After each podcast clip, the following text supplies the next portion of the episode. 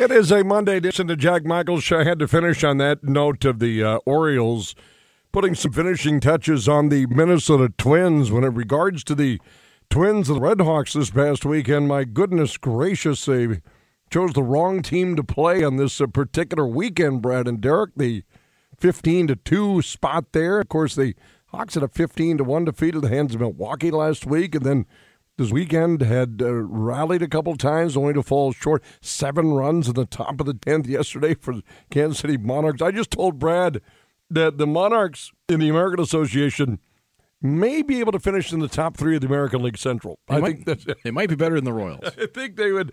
Yeah, yeah. That might be the question. Which is which a team more potent Yeah. in the in the greater Kansas City area? The Royals or the Monarchs? For goodness' sake. Kansas City sports stock might be talking about that right That's now. probably what, what they are talking And about. they're, now they're waiting for the they're waiting for uh, training camp to start for the Chiefs. Look at a Monarchs roster. It's like, wait a minute, how is this? How many MLB and AAA guys do they have on this stuff? Yeah, it was a tough one for Coaster. I know that. Um, I don't think it's been released. There's a, bat the Red Hawks are going to add. I already saw him in our group meet chat, so, but I don't think it's been, been released. Uh, got some double A experience. Might have been a Astros former farmhand, and might add to that. And that's that's what you do in that league is you add uh, you add yeah, if you can. Uh, Major League Baseball draft. I know my my boy who runs uh, Rapsodo, Ca- Caleb Sorry, in my booth, and, and Isaac. Some of these uh, the young guys that are still involved are all locked in. So the big question was who's going first in the uh, in the MLB draft. Which one do you take in the MLB draft? Because Crews is a dude. Uh, but yet, one guy might be ready for the, uh, you know, when you look at Skenes for LSU, might be more MLB ready like right now. Right, uh, that's I would not be surprised. And, yeah. He so- might be he might be pitching against the Saints Right, right. in August. Yeah. I mean, And- that's and- not out of the question. He's a, he's just a grown man with, with a big arm. But how great is LSU with those two dudes are on there and, and uh, captivated the the college baseball World Series. But yeah, Skenes goes one to Pittsburgh, and then the Nationals grab Crews, so they go one one two. But the guys asked me, Derek, uh, the younger guys, they said, do you, do you follow college ball? You know, like like religiously, like you like you do this? And and I said, I would love to, but between MLB and American Association, oftentimes the MLB draft. Now there are a couple, as I mentioned, high-profile guys that were taken in this one, and the Twins through the uh, through the ability this year with the the lot to move up and and and get maybe the top high school prospect in Jenkins actually fared well. But I, I told the the young fellas, I said, uh, normally I kind of wait to see in a year or two as these guys make the progression. Are you guys like that with the ML, MLB draft as opposed to the NFL draft and even the NBA draft, obviously, to an extent? MLB draft, usually it's a, a delayed effect at paying attention. I would compare the the MLB draft probably more to the NHL draft. NHL draft, Yeah. yeah. that's a good I think the, that's the best analogy there. Yeah, and that's that's uh, it's kind of how you look at it now. It's it's good. I, I'll give you, I, I guess, ESPN some credit. They, you know, everything's got to be a showcase, so they had it in Seattle, and the crowds are. They had some people there uh, booing and cheering and doing the old boo the commissioner. I know that's that's the that's what everybody wants to do. Has there ever been a commissioner that hasn't been Well, booed? if there's a commissioner that should be booed, it might That's be the one. it might be Robert Manfred. Yes. Uh, so he was uh, a steady diet of, of, of boos going on. Had some people wearing some like Yankee gear, some Astros gear, and boy, Houston every time they came up for a pick, it was just a massive. Houston will never climb out. I, I don't. I, maybe they will. Maybe it's just from the from the garbage can, right, boys? The, the, Well, I think last year Time was maybe a will- big thing for them. I think that was. You know, I talked to Cory Provus about that a lot. I think it was the one that they needed to make because if that had been the only one, I think it'd be hanging over their heads a little bit more. But the fact that they showed they have you know, an organizational talent to, to do it again, I think that's. I don't think that wound is actually going to be healed for the other fans in Major League Baseball, but I think it does kind of okay. They they had talent. It's one of those things like that team is much like the New England Patriots and all their stupid cheating things, right? Like you're good enough to do it without it. You didn't need Right. to do these silly things. fans are never going to let them forget it, at least in their near future. Well, especially in L.A. and New York, and Boston. you know, right, right. those those the teams that were directly affected by it. But yeah, it's it's just one of those things. Now, sometimes when I look at Carlos Correa hit, I think he needs a garbage can sound sometimes, Yeah. but, but but but he's been better lately, and certainly that leadoff thing has helped him. I wouldn't say so much this past weekend, but you know the Orioles, you they, they got. Uh, it's kind of like when they face the Braves, like, okay, there's two really good teams too. You have to put that in to, to factor a little bit, but I, I just it, it's a. I I hope they take take their collective breath and take advantage of two teams that are struggling, especially the Oakland A's coming up this Friday when they get back. They uh, need that. Yeah, and a four gamer at Seattle after that, and man, it'd be a nice time to get like you know four out of seven. You know, five out of seven would be extra special, and they return home to face the White Sox. I think after that, so it'd really be nice to to to to see them do that. The uh, speaking of the Braves, they hit the All Star break, and I don't have it in front of me, but I think they've won like twenty one out of twenty three or twenty two out of 24, 19 out of 21. When you're putting this stuff together, uh, and then the Reds, not the big red machine, this is a Reds team that, that's got some youth. Certainly, Eddie has, has captured the attention with the gold chains and the flashy and the fun and all that.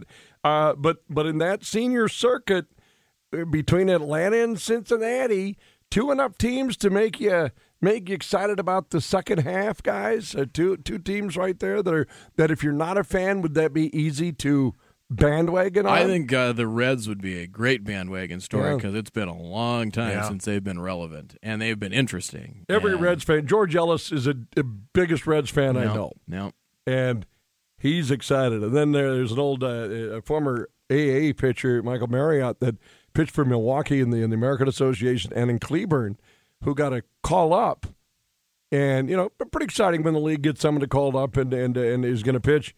And then he got sent down. They got someone off the IL. He literally was called up for 17 hours and moved back down. But you know what? He's there. But yeah, I agree with you, Brad. I, I think uh, uh, Cincinnati is an, would be an easy team to rally around. Yep. Yeah, a lot to of good adopt. young, a lot of good young talent. You got a guy in Joey Votto that's probably towards the end of his career. and You'd like to see him, you know, get into a postseason and do some damage. And uh, yeah, It has a relevancy to his career, you know. It's Absolutely. Think about those, you know, back before we had the expanded playoffs. Think many great players just didn't have a lot of. Well, I think one of the greatest pitchers, and some people would argue the greatest pitcher, Nolan Ryan, didn't get a lot of postseason success. Right? He had a little Right. bit with the '86 Astros, correct? I think that was. And, Yes. and was with the Mets early on in his career as a, uh, you know, he won a World Series so early in his career as, As a a bullpen relief pitcher, guy. yeah. But you know, there's just a lot of guys. I mean, Tony Gwynn did not experience a lot of postseason success. Mahler didn't till at the Right. end of his career. You know, From a team aspect, do you ever look at yourselves, and we're all in our, our late 20s, I get it. anyway, we have you ever looked back at your, your, your fandom life and say, I wonder why, how, was I not a fan of these guys? And I look at the Big Red Machine. You know, and if you were you were you know old enough to remember, you know, some of the really literally greatest ball players assembled Oh, on yeah. one particular team, but yet I look back going, how was I not on that? How did I not jump on that bandwagon at a young age? like, Well, I mean, you know, how did that not baseball- baseball was a such a radio sport then, right? I mean, you had a game of Ah. the week, and so you're. You, you've often talked about the the big St. stick Louis in St. Louis that got you, and obviously here it's it was the Twins, and Yeah. you didn't follow a lot of National League ball, you know, here for sure. a great point. I mean, it, it's you know, depending on what you read in the newspaper with box scores, it wasn't.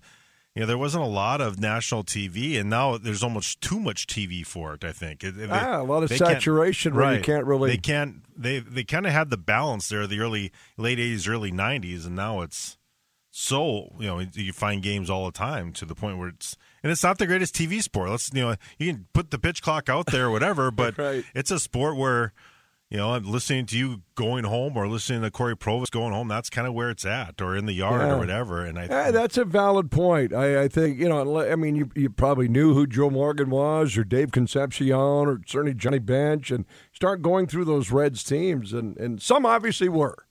Some, that it's was also their- the reason the All Star game is was such a bigger deal and was because one of the few games on TV, right? And so you're mm-hmm. seeing these stars actually play for the first time. So I mean, to see Pete Rose not only run over Ray, Ray Fosse, Fosse, but, that's but to actually see him at bat, you didn't see it unless Vin Scully was there on a Saturday afternoon with NBC that, or Monday Night Baseball when they had that for a little hot minute. That, Yeah. that that it went to see those players. It was kind of a they're almost superhuman, like where you're telling stories about them. You didn't get to see them every week. You know what I did this morning, and uh, and obviously we're bearing. We lost a, a, such a man in the community, and we'll get to that in a second because it's just. I text Derek last night. I mean, it's nothing seems oh, real today heavens. with the news. I just of, don't get it. I just news of the passing of Mark Knutson, and and uh, Mark has been on these programs and everybody's program because he's just a man of the people and tragic, and we'll get to that certainly. Uh, and with Doc Phil coming up around the corner, the All Star, the Home Run Derby is tonight. Uh, the T-Mobile Home Run Derby is tonight in Major League Baseball. Eh, kind of fun, and they're having a tournament. They're having a you know it's one versus eight. The the home runs by like July a day. That's how they seeded these, and it's one versus eight, so on and so forth. Two, seven, three, four. But this morning, I uh, I was I don't know it was the five o'clock hour, the six o'clock hour, little window of time. I was in the fan studio here, and I I was trying to go back to the year that the home run derby television show was. Oh yeah, yeah. Remember this? And and we were obviously either not born or not born, probably during the. I certainly was not born when this was running. Yeah, because I pulled up one. It was it was uh, 1960, right? Yeah. None of us in this room were born, um, and uh, black and white. Mm-hmm. I, I'm pretty sure that they held this it would be odd for them to have held that in season, but I think it was maybe. I'll have to check on that. The winner, because the winner of the home run derby tonight is like a two point five million dollar purse, yep. million dollars. Yep, not too shabby. Back in sixty, so I Google part of, and if you haven't, do yourself a favor, you know, Google, you know, home run derby television show and all that. But the, the kicker was Mark Scott, who was the uh, Mark Scott was the, the, the, the voice, the host, the play by play, and and then you'd have two guys. A lot of oftentimes it was you know Mickey Mantle or Willie Mays, Harmon Killebrew. You know, you yeah, two, it wasn't short of start. No, I mean, I mean yeah. it's insane. You, Derek, They're not bringing out Buck Buchanan for this no, one. They, they, I mean, it's insane. Going, the, my goodness, yeah. look at the guys that are coming, and then the guys that they they would do three outs. Yep you know, and then they'd be at some field, you know, that had equal, somewhat dimensions that didn't favor a right-handed batter or a left-handed batter. And then Mark's, then they do they do the intro there and time now for home run derby, you know, and they go through all this, and then they they do a little interview thing on the plate with you know, Mick say Mickey and then Willie Mays, and you're sitting going, "Well, Mick, what do you think? You going to bet right-handed or left-handed?" Well, I think I'll bet right-handed. Mark, I swear I got most of my power. Willie, do you think you stand a chance? Well, Mickey's a pretty good hitter, and it's just so innocent and so 19 like 60 there's something so pure about the home run and then while like derek is mickey mantle you'd be up to bat and brad would be willie mays he'd be on the side of mark scott. Man what do you think there willie? You think he's going to hit one out? Well he's a pretty good hitter there mark. Well there's a drive one out. And then this would be the and i thought that must have been pretty cool for people to have watched that. Oh for sure. Yeah i mean you know in the yeah. day that was right? more baseball than they were getting on TV unless I, the postseason. I, I thought, could we do that now? Like simplify to your saturation point, Derek. Could we do that now? and and go back to a simpler time rules and still appreciate uh, what it was like to watch like Harmon Killebrew go up against Mickey Mantle one on one in a home run derby, or are we so past that now? That... You're not going to see a TV show without audiences. I mean, they're, they're going to try. Yeah, because every... there were no fans. No, in the no, stands yeah, it was like done in a studio almost. It was a studio type of setting. You know, could you, you imagine? God balls are outs. Can you imagine like?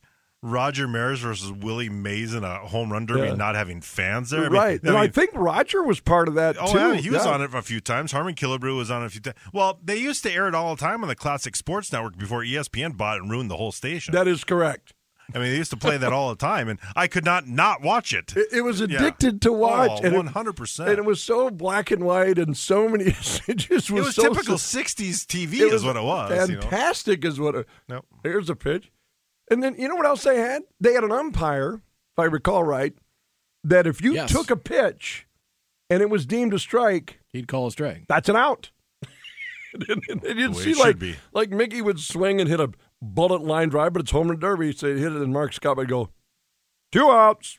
Oh. and that's all you'd hear. I don't know. I was just thinking about that today. That it, it, it was kind of simpler, a little more simpler times. But I could. They well, did I think so many times we we look at it was better in our day, and, and sometimes we're wrong, right? I mean, like uh, there's some, you know, but I think for something like that, I, I, I think that was a little bit more fun, and and you know, certainly the the athletes trying to almost be actors, like you know, and saying, right. saying the right thing all the time is a little bit. You're you're not going to have all the excitement like you have at a home run derby or a slam dunk contest with everyone going crazy and waving towels and stuff but like that. but you're right on that. I look back now at that and I'm thinking that's Mickey Mantle and Willie Mays hanging Yeah. out going one on one. yeah, why not? That's that's Harmon Killer, like literally the legends of baseball, uh, right there. So that's uh, that's The only thing that looked familiar to that would be like you know, it was it, it was like 2020 having cardboard cutouts of fans in, in the stands type of thing. That's what it was Right. almost like. Within you know, what was the first golf tournament we Yeah. had? Like people were excited to watch. Was that when Brady and uh, and Rogers and all them? Did they do that during the pandemic? when Yes, they, they did. Yeah, I where they're Peyton just like- Manning was on there. I we were so anxious to see anything competitive. We're watching a bunch of you know quarterbacks play golf. Uh, this has nothing to do, I guess, with what I brought up. But I'll tell you another thing I like to see, and I don't know when they do it. It's halftime of not the Super Bowl, but sometime when they have like a punt, pass, and kick contest yeah. uh, with the, uh, you know what I'm saying? I, I don't know what it is, but I really enjoy watching the punt, pass, and kick contest. And it's very simple. It's just simple Right. television. It's simple. Well, I think that speaking of those lines, half times when we have the uh, college football, you know, conference championships. when they have the college kids kicking the field goal. Well, they have that too, but I do Yeah. think Oh. that Dr Pepper needs to change what they're doing with their because now the whole thing to get in the little dummy thing, the the pass contest you have, everyone's doing a chest pass, right? Like you learn in Yeah. you know. John Eisen's Cobber Cage Camp, how to do a chest pass instead of actually throwing a football like you're supposed to throw a football. Right. I want to see people throw a football the way they're supposed to throw a Throw a football, football. Not, not doing a chest pass to not, that not it's- Yeah. I'm trying to put it through a thimble for nine thousand dollars or whatever it is that they're. yeah, we'll do that at the fair today when I'm broadcasting. yes, you, you, That's right, Derek. Yes, you- You will be doing that. yes, you, you will win a You can have giraffe. here yeah. and here, not here. I'll tell you the fair. In, in, the Upper Missouri Valley Fair, growing up in, in the, my hometown of Williston, North Dakota, I'll tell you what you could do at that fair again. You could go to the pitching machine back when that was huge to see a radar gun Oh, yeah. that you only thought was used by highway patrolmen on Highway 2, you know, to pull you over. And, and, and you get three balls. And boy, you threw that first one and it registered. Then the the carney or the the host and the host would hand you go and get another shot, and then you throw the second one and it registered, and then you had to choose how fast you were going to throw that third one. So they gave you two shots to see kind of how you were throwing, and if you did, you won a helmet. Yeah. You won a Then you plastic. push the button and drop it like four miles an hour. Yeah, Is that what you're probably. Is that a Joe Dirt reference from when he was just spraying the the, the, the, the plates with damn? But yeah, that's uh, that's that. It is a, uh Monday edition, as we said. We're kind of in that uh, that break point. The AA is uh, still going strong till the 18th is their All Star game. Red Hawks will embark. We were going to leave like now for Lincoln. here's the here's the rule in the American Association. Uh, if the trip is not 500, of the very minimum 500 miles, you got to basically go the day of or the Oh. early morning of. Saving money. Save money because the home team, you know, pays for the hotel, right? So Yep. the home team pays for the hotel. So the, the, the minimum is 500 miles. You know, anything 500 and above, you can go obviously the day before. Sure. Lincoln, 475. Oh no. I'm talking to Chris Coste going, can we tell him we're leaving from Arthur That's right. and leave the day You're leaving from Yeah, say- Hillsboro. We're leaving from Hillsboro. this and- week we're the Hillsboro Redhawks. and then that way you can get there. Mm-hmm. And now it's what you call in the business a show and go. Leave really early in the morning, stop for lunch in Sioux Falls, and then uh, bad, get to the hotel and dress. And now they're back out there playing. So that's how that's going to work. Uh, we'll come back. Uh, Doc Phil coming up around the corner. Obviously, the the, the tragic news of, of our friend Mark Knutson, everybody's friend. Uh, Mark Knutson hearing yesterday. Got uh, much more to get to today uh, on the Jack Michael Show with Derek Hansen and Brad Anderson here on 740 The Fan.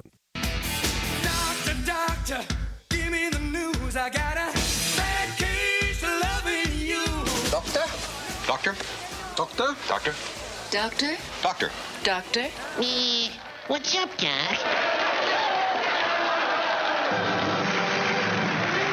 Dr. Phil Johnson uh, joining us on our Monday roundtable, the Jack Michael Show. Brad Anderson, Derek Hansen. Derek, a busy guy. He's wearing a couple of hats today. I know he's doing shows over at the Red River Valley Fair that continues to uh, to entertain the throngs of people coming into the area. And uh, Doc is joining us uh, today too. And and uh, we'll start out. I said no. I I know that today is a somber day for many, many, many people listening uh, to 740 The Fan. Mark Knutson has been on this program uh, several times with us as we chatted marathon or anything really that Mark has was involved with, and he's been on these properties. He's a man of the people. He's an innovator. He was the Fargo Marathon, and Doc, you know, you know, uh, we're still trying to, I guess, uh, uh, digest the news of, of Mark's passing in a in a bicycle uh, uh, accident hit by a, a, a truck carrying a boat into DL, and I think a lot of people are trying to uh, trying to absorb that today and make sense and Obviously, there isn't one. But here's what I was thinking, you know, and, and, and time will will pass here, and remembering Mark and and the social media, all the uh, the tributes to Mark have just been uh, the, the number of lives she's touched. I just wonder every now and then there are people in your community. Uh, you know, Dennis Walaker might fit into this category. Where where and I heard KFGO uh, a little bit ago, Brad, talking about this. I think someone had texted or called in where something could be you know, put in front of the Fargo Dome or a statue here or something, something in tribute to Mark's. Maybe name it the Contribute- Mark Knutson Fargo, Fargo, Marathon. Mar- maybe name the marathon that, some, Brad. or some piece of Yeah, it anyway. I like that. So, Doc, good to have you on board. But you know what I'm getting at, Doc, on that?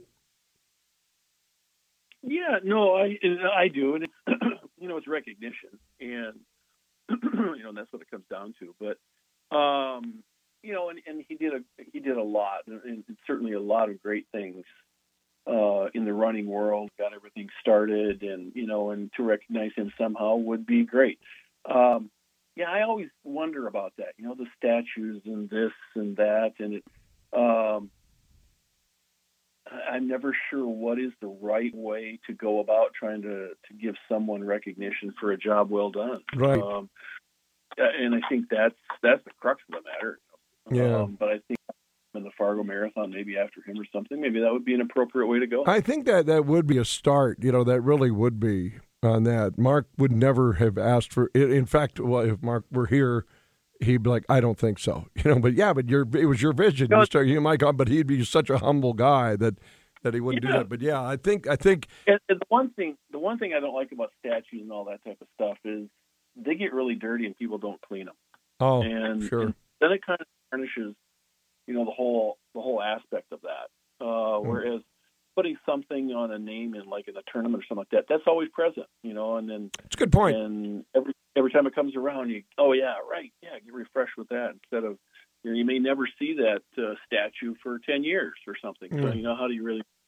I think uh, yeah I think something along the lines with the Fargo Marathon would be appropriate, very appropriate. Yeah, I, I heard that uh, this morning. I was I was just catching, flipping the dial a little bit, catching that, uh, and that came up on KFJ, and it kind of got me thinking, going, yeah, that is like at Minot. There's Uki Hammond Park, and I think there's a bench there with an Uki Hammond name on it and things like that. But you guys are right. I, I think that that would be an easy, easy way to to at least start, uh, you know, the recognition and have it from this day forward uh, going on as as a name like that. And I'm sure that as as time passes and and and you know healing takes pre- place, I think that would be a, that would be a good thing.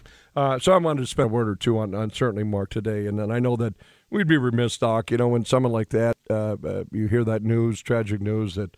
That's what's really on the minds of many people today. They're dealing with it after yesterday's news that came out. But uh, we Yep. we uh, we move on a little bit here, Doc. What was your what was your weekend like? Where are you in the now? Now I know that you've announced that that eventually you're gonna you're gonna hang up your uh, hammer.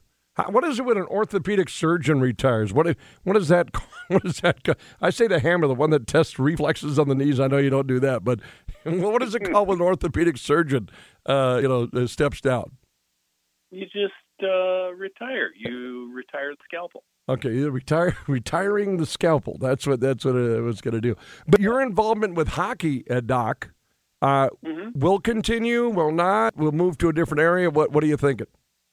it will continue with the International Ice Hockey Federation. I will not be a team physician for USA Hockey anymore because you have to have all your appropriate licenses and certifications, Got and it. those will have um, uh, ceased at the end of this year. So, from that standpoint, I won't be a team position. Um, and now I'll just be a medical supervisor at all these tournaments around the, the world. So that'll be a little bit more fun, a little less stressful, and uh, I'm looking forward to it. I just, just, I just wanted to back up real quick before, uh, just a little PSA. You know, and I don't know all the specifics on Mark's accident, but I just got word that there was a kid at, at uh, the University of Michigan on Ann Arbor. He got, he was killed with the, he, the cars and bikes and cars and these electric scooters don't do well Yeah. and usually they're headed. And so, please wear helmets. Just please wear helmets if you're gonna if you're gonna wear a bike and ride ride bikes on busy streets, ride bikes anywhere that you're going to be in conjunction with cars. Please wear helmets because usually it's a head injury that does you in, and the helmets will help you. Yeah, good PSA. Uh, good PSA. Tonight is the home run derby. I had this question. I was going to figure out how to phrase it to you because uh, back, let me take you back to high school where I had buddies that bowled. I like to bowl. We've talked about bowling, and I had a, a coach that said, eh, not not during basketball season, uh, you're not bowling, and it's not that the coach was worried I was going to drop a ball on my ankle. Uh, but he was worried about you're throwing those big old 16 pound balls down the alley and 14 pound balls down the alley. Could disrupt, disrupt. I don't know what the logic was on that, but I think that's what it was. Same thing like uh, with baseball players that choose to go, you know, golf a lot, uh, a lot. Well, that disrupt a swing. Hockey players are, are, are great golfers. If if they golf as much as they hockey, does it disrupt the swing? Home run derby tonight. Oftentimes, Brad, we've seen where the guy in the home run derby exhaust themselves to a point where they're not right for a couple of days because it's that. So, Doc, is there anything that uh, correlation to loss of technique, muscle fatigue, being involved in a derby or being involved in a different sport? Because really, what we take about is be a multi-sport athlete because it helps everything. Is there anything the opposite of that that's true, Doc? Absolutely. I mean, those guys will stand up there, and I don't, I don't know how many swings they take. How many are they allowed? I forgot. Well, the first round, uh, it's winners of one versus eight. So it's it's now back to a, a case where they get three minutes in the first round and the second rounds. So they hit as many home runs as they can, and then in the third, yeah, then the final or the third round, they get two minutes. That's probably what one every ten seconds. That sounds about right. So three minutes. So you're So talking six. eighteen, Yeah, like that. 18, Okay. 20 swings. Yeah. Yeah, the only question is how many times did they do that during the regular season? Do they even take batting practice at all? Because what happens is, is that you you're doing the same thing over and over and over, and you will fatigue. You know, I saw it specifically when they were in Colorado. All those guys kind of just petered out because of the altitude. You know, they weren't Right. used to it. Um, and so that repetitive same swing over and over, if they get into two or three, four rounds, whatever it is, yeah, they do send themselves set themselves up for fatigue and potential strain and injury. It's the same thing in golf, where you go to these crazy uh, scramble tournaments and you're taking shots that you never would take on a normal round of golf, uh, and it screws up your whole system really for the next week or two, and trying to figure out you know what you were doing wrong. So the same thing does happen, you know, in baseball, and, and it'd be interesting. I don't know if they keep any statistics with that, but you know what the the batting average does that week or two after the All Star game in these guys that are in the home run derby. Did it go down? Did they have an injury? Did they were they on the injured reserve? You know, I mean, that'd be an interesting statistic to look at because there there may be some correlation with that. I mean, you look at these guys, you know, and they're just trying to hit it as hard as they can. Yeah, I mean, And- Pete Alonso looks, even though he can effortlessly flick a ball out of the out of the park. I mean, Yeah. these guys are up there. They are they are Yeah. driving through it and crushing it. And as you said, you're doing it repetitively, basically. Yeah. All the, you're not hitting the, you know, you're not doing like a normal cage thing where you're where you're you're, you're maybe a bun a couple and then you hit uh, situationally and then you're just trying to get your swing down. And then maybe that last round you get a couple of pitches where you're you know you're letting loose. It's not like that. Right. Yeah, and then they're and then they're overswinging. You know, then they're trying too hard. So it, um, which is way different than batting practice. Batting practice, you're just trying to get your timing down and you know get your swing. Right. But these are trying to smack it out of the park, and you know, and this so that they tend to overswing. uh, they overdo it, and potentially, yeah, they're putting themselves a little bit at risk.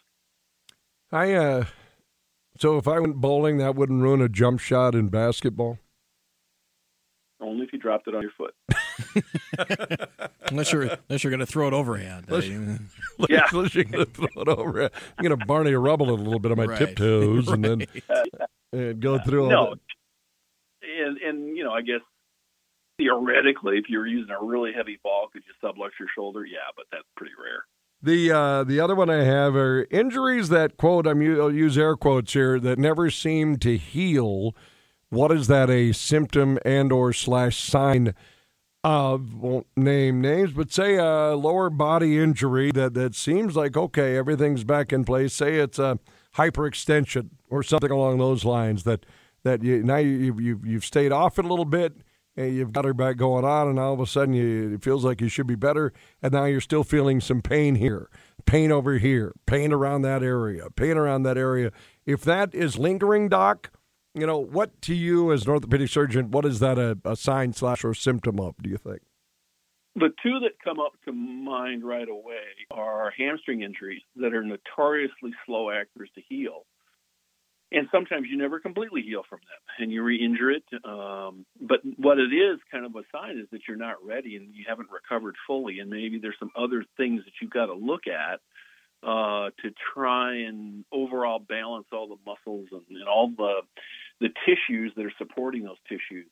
Um, so that gets a little bit tricky. The other thing is uh, turf toe. Turf Mm. toe can be the worst injury ever, and just look at Deion Sanders. I mean, you can lose your toe from it.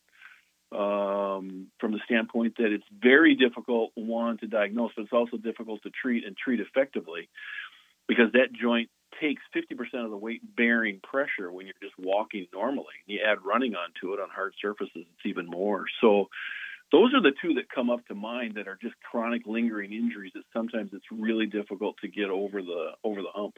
I, I was listening to uh, uh, to Derek Falvey a little bit uh, of the Twins, and I know the Twins. You know they've got some pitching. Now take away obviously what Baltimore did yesterday, scoring six and seven runs consecutively there in the uh, the fifth and sixth innings. But you know he was talking about the the various injuries and Jorge Polanco a little bit closer to coming back, and and the one I'm, I'm thinking about is Caleb Thielbar. Not just because uh, Caleb's got you know ties to the Dakotas and, and South Dakota State and all that, but he he, he had and, and Brad, correct me if I'm wrong. I think his was an oblique that, that put him on the. I believe so. I think it was an oblique. And then I saw our dear friend Drew Ward, who now uh, plays for Milwaukee. He swung at a ball against the Red Hawks last week, uh, Doc, and and went down. I, I kind of gave Drew. Saw him before he left, and and it, it- that looked like a swing that where the oblique also hits too. On that oblique, th- this looks like I don't know what the remedy of any kind of return in any kind of expeditious fashion, Doc, happens when you suffer an oblique. And even a non athletes can suffer an oblique strain, for goodness sake, said Doc. Well, the biggest thing you have to evaluate for when you think it's an oblique injury is the stress fracture of the rib. We'll see that in golfers not infrequently, and that's the same motion. Uh, it's maybe a little bit lower. But you need to make sure that's not a stress fracture of the rib because that's a whole different treatment program, you know, for that. Um, but you know, oblique muscles again, are, they're like a muscle anywhere else in the body. The only thing is, is that it's difficult for them to completely rest because you're always breathing, and those so they're, they're always moving, they're always holding the abdominal contents uh, in check. So there there is that period where it's, it's hard to get real identifiable rest. You just get relative rest, and, and then you have to go through the process where once the pain settles down, then you start working on the flexibility, then you start working on the strengthening. So I always tell patients we got to go through the first phase, which is healing. Then we go through the second phase, which is motion, and then we go through the third phase, which is rehabilitation. And so um, everyone has their own different little uh, timetable, you know, with some of those things, and you know, and you, you just got to be real specific with some of those diagnoses to make sure you get the diagnosis right, because then hopefully the treatment will will go accordingly. But but again, in some of those oblique ones, you got to make sure that they don't have a stress fracture in their rib because that um, that is a whole different process and that takes a lot longer to recover. And if you, uh, last one for you on this, not saying anybody specific on this, but if, if, if a high school a phenom, say baseball player, had uh, had Tommy John surgery in a junior year, and uh, but it was projected high, and then rehab that, came back senior year. Now enters the uh, the draft and or college is drafted and got to make a choice as he go to college as he do the draft. Any any concern do you think that MLB teams have on young phenoms that have had a, a major surgery, like and, and you can describe some of the typical surgeries that happen, but I, I just used uh, you know Tommy John surgery. Any any uh, hesitance anymore on on guys that have gone through that? Yeah, well, because once you have an injury, there you are you are at risk a little bit. Now, the the way that they're done these days, you know, is is done very well. But I'll guarantee you, what happens is is that that particular individual gets gets an evaluation with a fine tooth comb and a microscope to make sure the stability is okay, to make sure that the inside of that joint is okay and isn't starting to show some of the signs from instability. And that's usually with scans.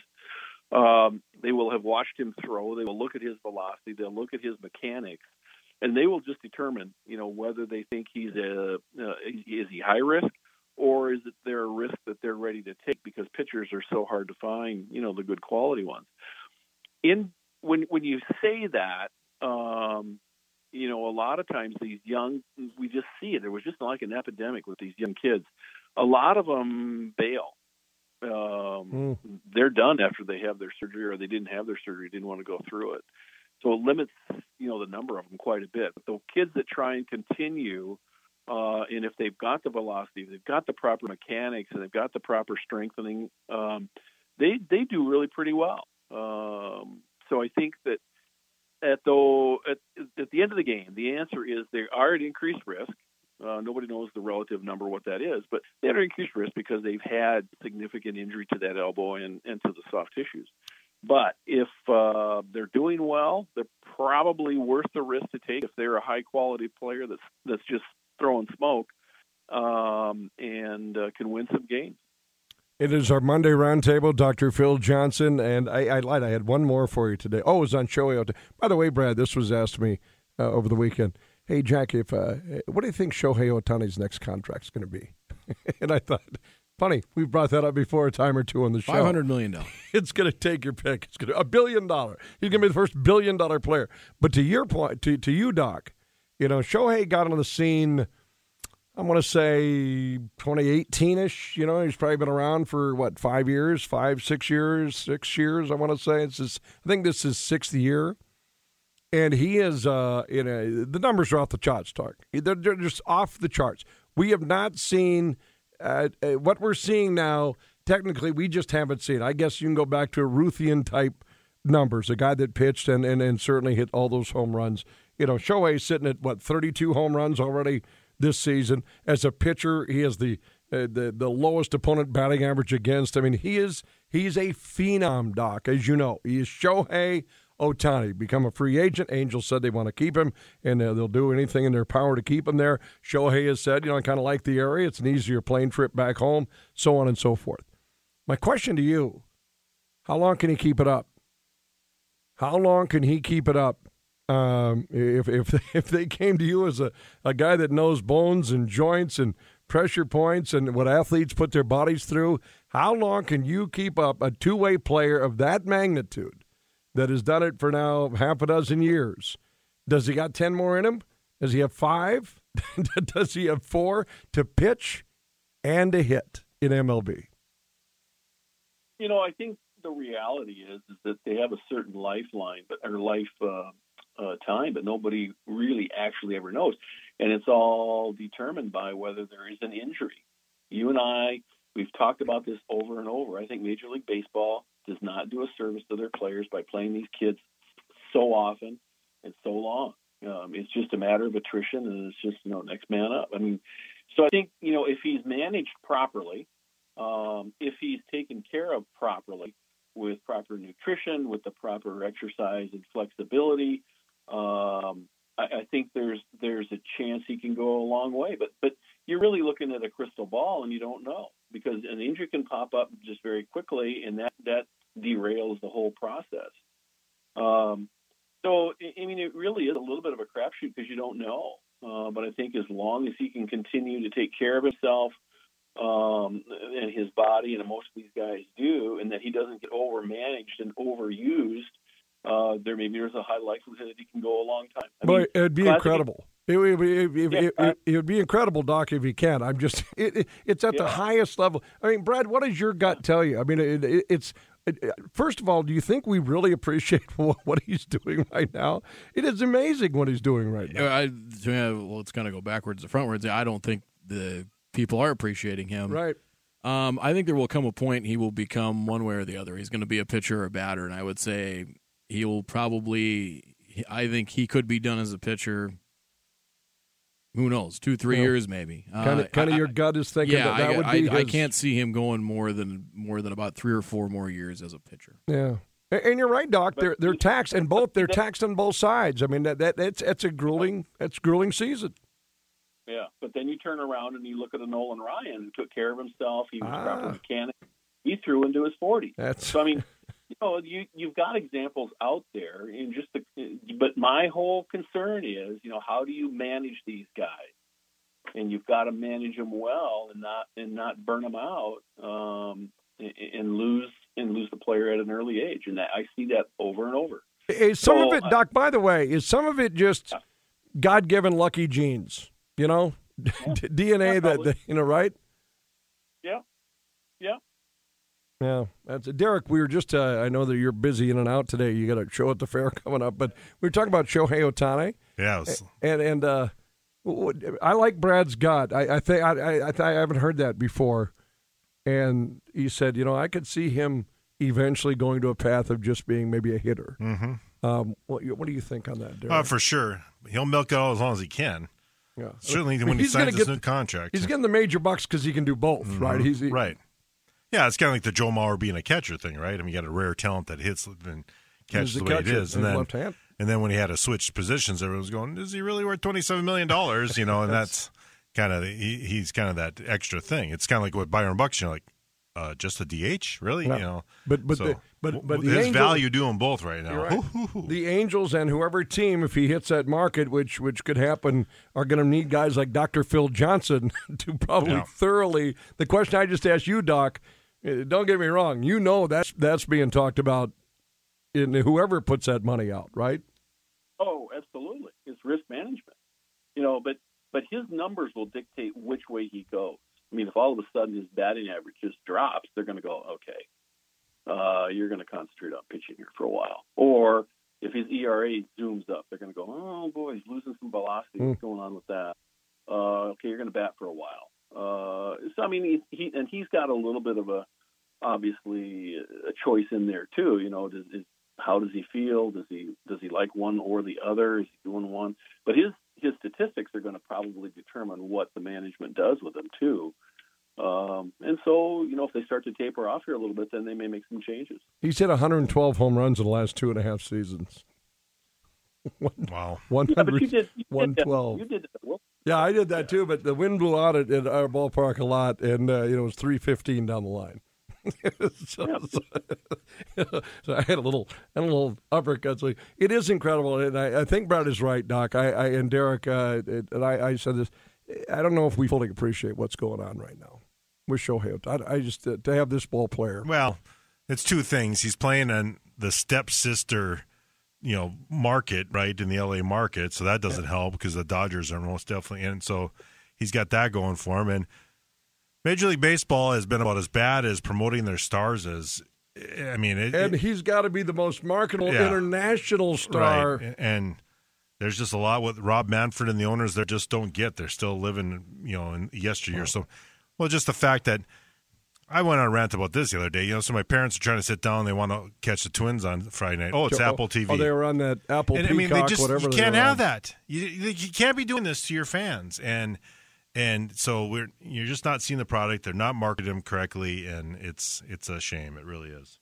Eh, I mean, well, just plus it's on the West Coast, and those games start at like nine thirty, ten thirty our time. You know, so they don't get they don't get the coverage.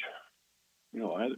But there's still, I mean, But that happens with the Lakers and LeBron and Magic, and you know, I mean, you got to have more day games. You got to have, you know, the and you got to feature it more, and not black out people who want to catch the product. And I mean, they, they I've never seen a major uh, a major sports uh, network try to make themselves as hard to find as, as what Major League Baseball does to their fans. I mean, they make it as It's like, complicated. Remember the movie Airplane Yeah. when they were they, they were going to land the shuttle, and they, they said, uh, "Shouldn't we turn the lights on?" No, that's exactly what they expected. Just kidding. Then turn the light right. right? It Yeah, is. Shouldn't we market No, them better there? No, is- that's exactly what they. I mean, it's it's like the NFL. Is my fear is you know we're going to you know streaming services right away. It might be a little too fast for them. But Thursday night football prime. I mean. I I think people are a little spoiled to get these things over the air free, and that's what the NFL did. And I think they're going down this path. Major League Baseball has been screwing this up for ten years with their blackout situation, both audio and video. Stop it already. We want to see our, your stars. Well, well, I wish I could argue that, but you're you're, you're preaching to the proverbial That's choir right here. unbelievable. Ohtani, for those wondering, last Wednesday turned 29. Hmm. Well, Yep. So There you go. Uh, and and it's I can't believe I'm saying this, but whatever that large number that he's going to get coming up might be underpaid.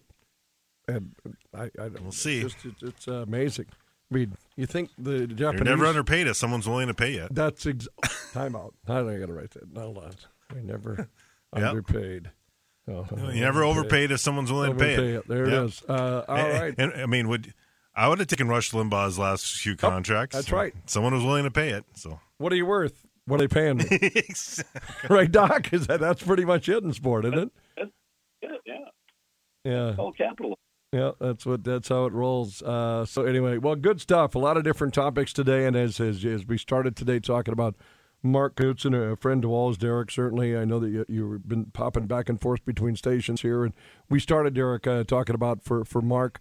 Uh, if something could be done to just honor his memory, yeah, I was listening when I was Yeah. trying to get my paperwork done here, and yeah, I don't think there's any doubt that something. Well, the Mark Knutson Fargo Marathon. That the marathon isn't what it is without him because I was in there Yeah. kind of the genesis of it all when it was just he was Right. helping out that week and then you know he helped us out with a, a, a run that we had during that thing that we did to benefit cancer at another station I was at and I mean he was just hands on deck and to the point where they said okay we got to give you this permanent position This because this your baby. this is too much You obviously know what's happening. Yeah. yeah, I mean, it was, the volunteer basis of it became a full time job, and and and there's no way it doesn't become what it is without him. It's just Yeah. there's no ifs, ands, or buts about He it. and Mike Holmquist, I believe, was that we are uh, you know uh, Dragon uh, uh, colleagues there and, and all that. So good stuff, Doc. As always, thank you. I threw a lot at you today, boy, and you just knock them out of the park. I'll tell you, that's uh, no pun intended with the Ohtani reference. So you have a good week, buddy, and we'll uh, we'll do it again next week, and it won't be long before he retires his scalpel.